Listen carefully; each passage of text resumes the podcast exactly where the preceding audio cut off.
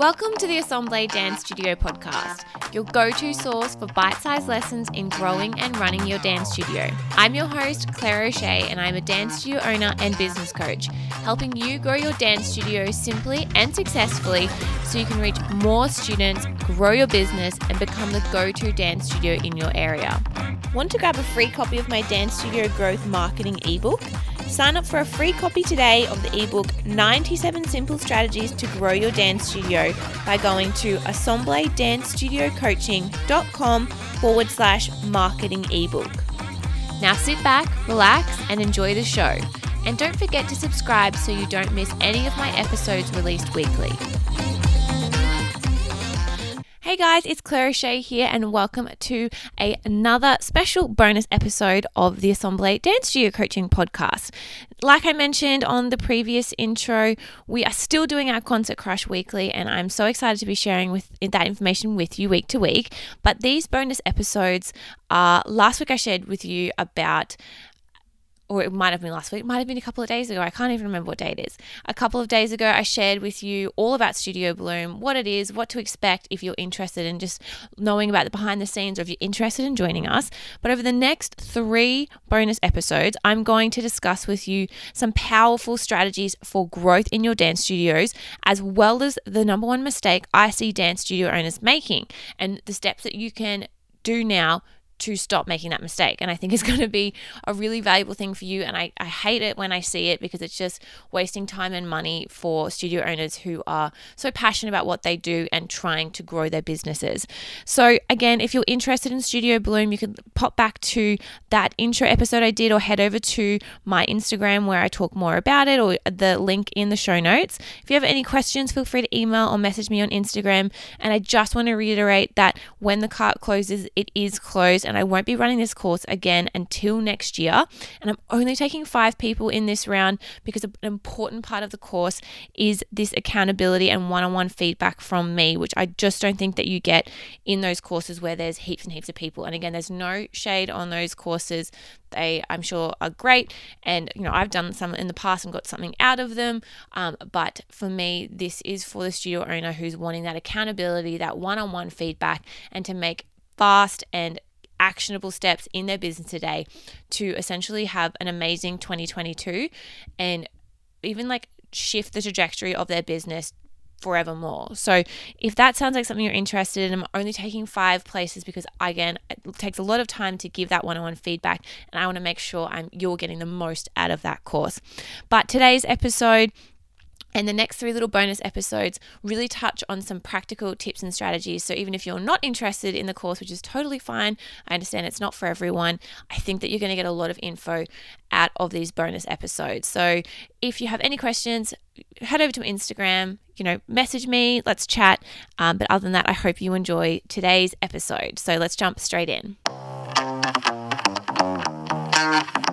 Hey guys, it's Claire here from Assemble Dance Studio Coaching, and by now you would know, and I'm so excited to talk more about Studio Bloom. It's launching very soon. I have already been running this course just kind of on the down low with a couple of my private coaching clients to make sure it is the most magical and effective course ever. So I'm so excited to be launching that soon. But today I wanted to talk to you about one thing that I hear uh, from pretty much every studio owner when I talk to them, and you know, it's been myself included as a studio owner, and that's when we talk about what they're wanting to do in their business. What they say to me always is, I want to get more students. And yeah, that makes sense. We want to make more money in our businesses. We, you know, want to feel more successful and be more successful and we want to continue to grow our studio. Like, so I know some people say, like, if you aren't growing, you're dying, which I don't necessarily agree with. But, you know, having some fresh students coming through is always something that is exciting and, you know, a challenge for most businesses.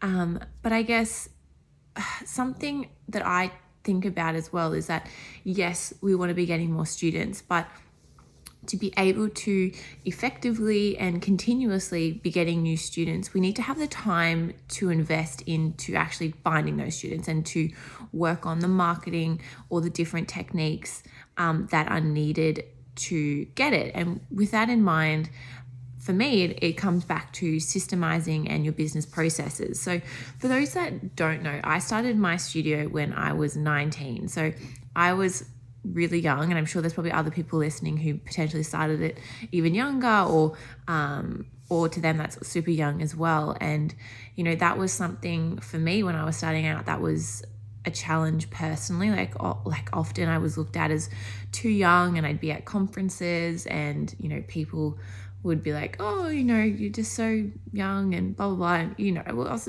probably discounted a little bit, but that's okay. Like, I, again, I was young, I was only starting out. So I was open to um, learning and taking on feedback. Um, and I just always remember as well, like at these conferences, they'd always talk about how, like, the brain is not fully developed until you're in your like early 20s. And so, like, that you know your brain is immature blah blah blah and i'm sitting here thinking like oh whoopsie like i'm just 19 running my own business, but you know, it was just biological. It wasn't anything to do with me personally, but it was always something I laughed at. But something I always heard about early on was, you know, these um, more uh, experienced studio owners and people who were probably like older than me in the industry, or even, you know, mums or um, business owners, like dance studio owners who had multiple businesses. And one thing they always said was, um, I always heard was that they, you know, they wish they got to spend more time with their kids, or they wish they had more time with their family, or they wish they took more time off. And it was something at the time, you know, being 19, like I adored my family and loved spending time with them, but it wasn't something that was obviously paramount in my mind. Like I wasn't planning for kids at that time. Um, I had an amazing boyfriend, which is who was now my husband, and I obviously adored spending time with my family and my friends. But you know, if I was working seven days, like it was fine. I was 19. Um, but the amount of times I heard people talking about it, I did start to, well, it just sort of start to stick in my brain, and I was like, oh, like this is something that's clearly might be an issue for me the, the more time I do this, or it might be an issue for me as I get older. So or, or just at any time, it might be an issue for me. You know, in, once I've done this for two years, I might be sick of doing this seven days a week. So that's sort of what started me on, you know, building out my business processes and systems. So it started off, you know, pretty generically. Again, I'm quite an impatient person. So um, the thought of doing something over and over and over again, if I didn't have to do it, kind of irked me. So I started really like trying to figure out the, what the best way would be to record and document that. And, um, you know, like pretty much probably everyone watching this video, when I started out, it was me. I did everything. Like my mum used to help me um, with invoices and MYOB because I didn't know how to use it. Um, but pretty much everything else, like, you know, returning the phone calls, doing the emails, doing the marketing, doing the classes, doing the cleaning, it was all me. And I loved it and I think it was really great to get, you know, your hands dirty and experience that. But there was I I could tell already that, you know, I was going to outgrow this pretty quickly and I was growing the studio at a really rapid rate at that point, which was great. Um, and so I knew I would be wanting to hire staff eventually. Um, and something again, just from hearing other more experienced studio owners was, you know, oh, I just it's just easier if I do it myself because, you know, I don't have time to teach those people. And, you know, I totally got that. Like, I know how annoyed I'd get if I was trying to show my mom something on the computer and she didn't get it straight away. Like, it was frustrating.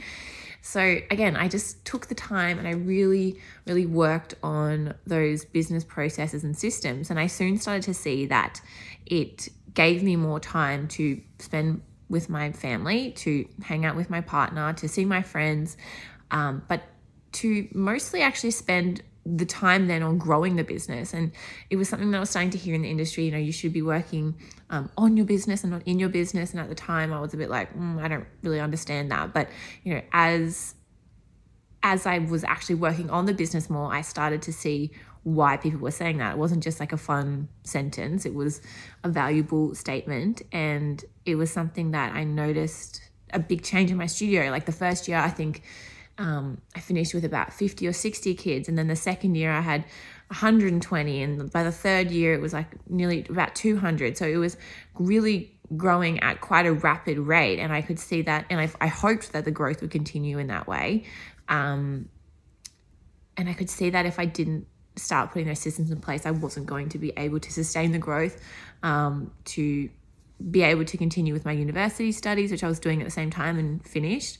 Um, so, yeah, it was really clear to me that I had to do this. Um, and so, I guess what I wanted to touch on today is whilst I know that um, for, for pretty much anyone listening or watching this, we we all want to get more students, and yeah, me too. At my studio, that's something that um, I'd love as well. Just you know, generally more studio, more students means more revenue, but.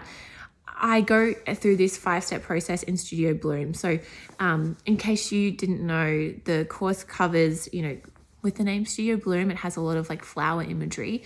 Um, and the way I think about our studios is literally like planting a seed and like watching and nurturing that flower. So it goes through the five step process of prepare, plan, nurture, grow, and then harvest. So, like having a little flower in a vase, which is lovely. Um, but a part of those um, that five step process is that we go into more specific modules. So um, in relation to our systems and processes, it's to do with our team. Then we literally cover systems. we talk about traffic and automation.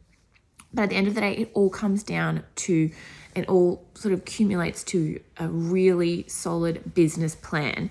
And I guess from in from in my opinion, without that strategic element and that business plan you can try a heap of different stuff and you can like day to day like oh today i'm going to try a facebook ad and tomorrow I'm going to print out a flyer, and then on Thursday I'm going to um, go and knock on that school's door, and then on Friday I might send an email. Like you can try all that, and you know what? You'll probably have some success, but you're not going to see consistent and like strategic growth because it is going to be really haphazard. It's going to be when you have time this week, but then you won't have time for a month, and then you might have time for a month, but then you won't have time for six months. And so you're going to see these dribs and drabs of students, or similarly, you're going to see, you know, that influx at the start of the season because you spend all that time trying to grow, and then it kind of peters out um, by the end of the year.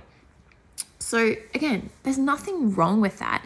But if you aren't wanting that anymore, if you're wanting consistent growth, if you're wanting strategic growth, if you're wanting to really take your business to a place that it's something that you can either sell or you can take a step back from, or you can just grow to a point where you can start even doing other adventures and you can kind of, you know, have people working for you so you have more time to do the other things you love. The, the thing that you might love might be like relaxing, and that's great too.